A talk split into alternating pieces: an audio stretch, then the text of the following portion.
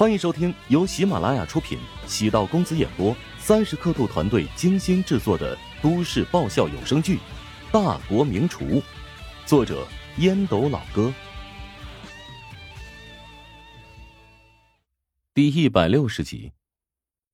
安子夏观察陶如雪的表情，试图想要寻找到一些变化。陶如雪笑道：“没想到韩冰改邪归正了。”毕竟我和他曾经有过一段孽缘，我真心的祝福他。我哥哥，你是变态吗？前男友结婚你送祝福？不然呢？诅咒他们？韩冰结婚之后应该会收敛一些，我只希望他不要再打扰我的生活。哎，如果韩冰结婚邀请你，你去不去？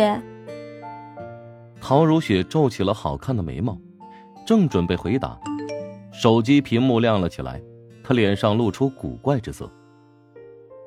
咦，还真是狗血！怎么了？刚刚接到通知，有人通过电视台邀请我主持一场婚礼。至于婚礼的新人，竟然是韩冰和萧云。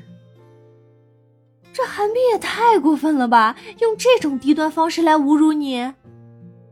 韩冰应该没那个胆子，他哪能让我去婚礼啊？岂不是故意挑衅萧云吗？我怀疑是萧云的安排。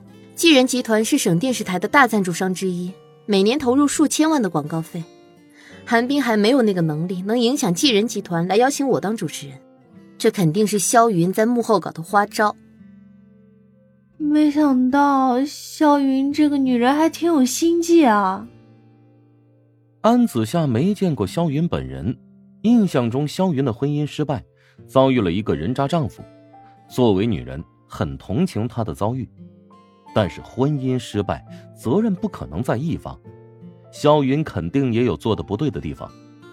如果邀请陶如雪主持婚礼是由萧云想出来的，那说明萧云这个女人。还真不是省油的灯。如果没有心计，怎么能让韩冰心甘情愿的结婚呢？陶如雪唏嘘感慨，她对萧云的印象可没那么好。倒不是他跟韩冰结婚，而是乔治曾经被他咬得鲜血淋漓，甚至为此还打了破伤风和狂犬疫苗。安子夏眨了眨眼睛。哎，那他俩的婚礼你还主不主持？不主持啊！我何必掺和这件事？唐如雪没好气的翻白眼，她也想争一口气呀！啊，对方既然邀请自己，自己如果真的出现，可以很好的恶心一下那两个人。但是想起乔治，唐如雪收回那个奇葩的想法。乔治如果知道此事，肯定会将自己骂得狗血淋头。陶如雪倒也不是害怕乔治。只是觉得要尊重一下他。来你是真的放下这段感情了。安子夏拿起咖啡杯，与陶如雪手中的咖啡杯碰了碰。那，恭喜你走出阴影。陶如雪微微一笑，心中在想：我应该谢谢乔治，如果不是他，自己如何发现韩冰是个道貌岸然的伪君子呢？旋即，他心中一惊，心态未免太奇葩了。从什么时候开始，处处围绕乔治转？这可不是好现象啊！安子夏觉得现在的陶如雪特别好，内心坚定而强大。莫非是爱情的力量？安子夏突然有种冲动，是不是自己该尝试一下爱情了？他立刻打消念头，爱情太虚无缥缈。还是钱更加实在，由此可以看出，安子夏是个不折不扣的财迷。虽然有沈贤的相助，乔治还是每天五六点便起床。冬天的五六点，外面还漆黑一片，路上偶尔穿行的人，都是城市里最勤劳、最辛苦的一批人。在国外，大部分人都很难接受这样的劳动强度，这也是为什么华夏能够在数十年时间让国家迅速变得强盛的关键原因。几乎每个华夏人骨子里，都有一股不怕难、不怕苦，想要创业、敢于拼搏的精神。乔治不是一个多愁善感的人，他是一个实干派。尽管现在的情况变得好转，但他知道，如果自己一旦放松，不仅可能重归原点，甚至还会失去现在所有的一切。沈贤今天来食堂比乔治还要早，因为他深知。笨鸟先飞的道理。乔治作为老板，不仅厨艺比自己好，工作时间比自己长，态度还比自己更加端正。更关键的是，哎，长得还那么帅。沈贤似乎没有理由不努力啊。他发现食堂真心是特别有趣，所有的员工都保持亢奋的工作状态，只要闲下来，都会主动去找事情做。甚至连那只糖宠小米，没事也在食堂的几个通道口巡视一圈，好显示它的存在感。食堂没有老鼠出没，一方面呢是因为食堂足够卫生，另一方面，也得肯定小米的工作呀啊！因为有员工曾经看到小米狂追老鼠，大家都开玩笑，连小米都敬业的抓老鼠了，其他人还有什么理由不奋斗呢？乔治完成了一天的工作之后，终于有时间看一下手机。小米围在他脚边转了几圈，蜷缩着身体打盹。乔治习惯了他的示好，相处久了，难免还是会有感情，所以已经不会对他随便动粗了。宋恒德用私人号码给自己打了好几个电话，乔治回拨过去，宋恒德接通之后。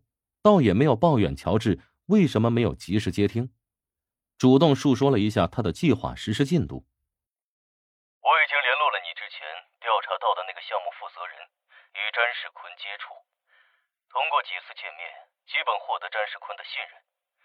接下来便是引诱他签署投资协议。宋恒德将现在的进度与乔治分享，乔治是计划的拟定者。宋恒德想要看看他的建议。乔治摸着下巴分析道：“詹世坤比较好糊弄，关键是他身边有几个不错的经理人，他们可没有那么好忽悠。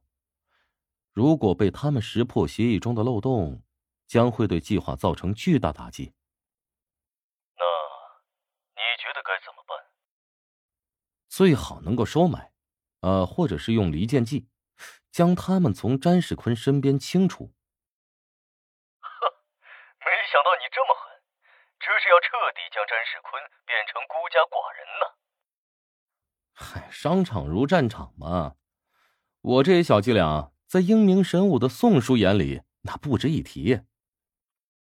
嗨，你这小子又在给我灌迷魂汤了。挂断乔治的电话。宋恒德的表情变得凝重起来，乔治给他的感觉很不好。无论以后作为敌人、朋友、下属、同事，都是很难对付的一个人。不过嘛，活在当下，必须要处理现在遇到的问题。宋恒德若是跟乔治秘密站在一个阵营，对未来是不错的提前部署。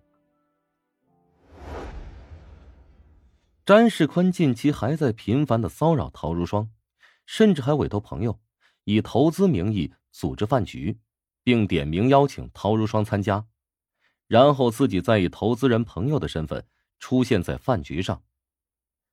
陶如霜的身份和家庭，剧组没有人知晓，大家都以为她是穆小很重视的年轻艺人。谁能想到，著名企业家的女儿甘于在剧组演一个超级小的角色呢？大部分企业家都会直接投资电视剧，并安排女儿主演。广告商或者投资人，在观看电视剧投资方案时，看中某个小配角，是圈子里常有的事。是否能够牵得上线，要看彼此是否投契。像韩国娱乐圈里的黑幕重重，在华夏圈子里还是极为少见的。尤其是这几年行业不景气，收敛很多。陶如霜参与了那个饭局，对詹世坤隐晦表达了一些友善的信号，这让詹世坤有点意外。难道自己的努力终于感动了陶如霜。哇，强帮主，你又做什么好吃的？想知道？嗯。想知道更多美食秘籍，就点击 VIP 快更版收听吧。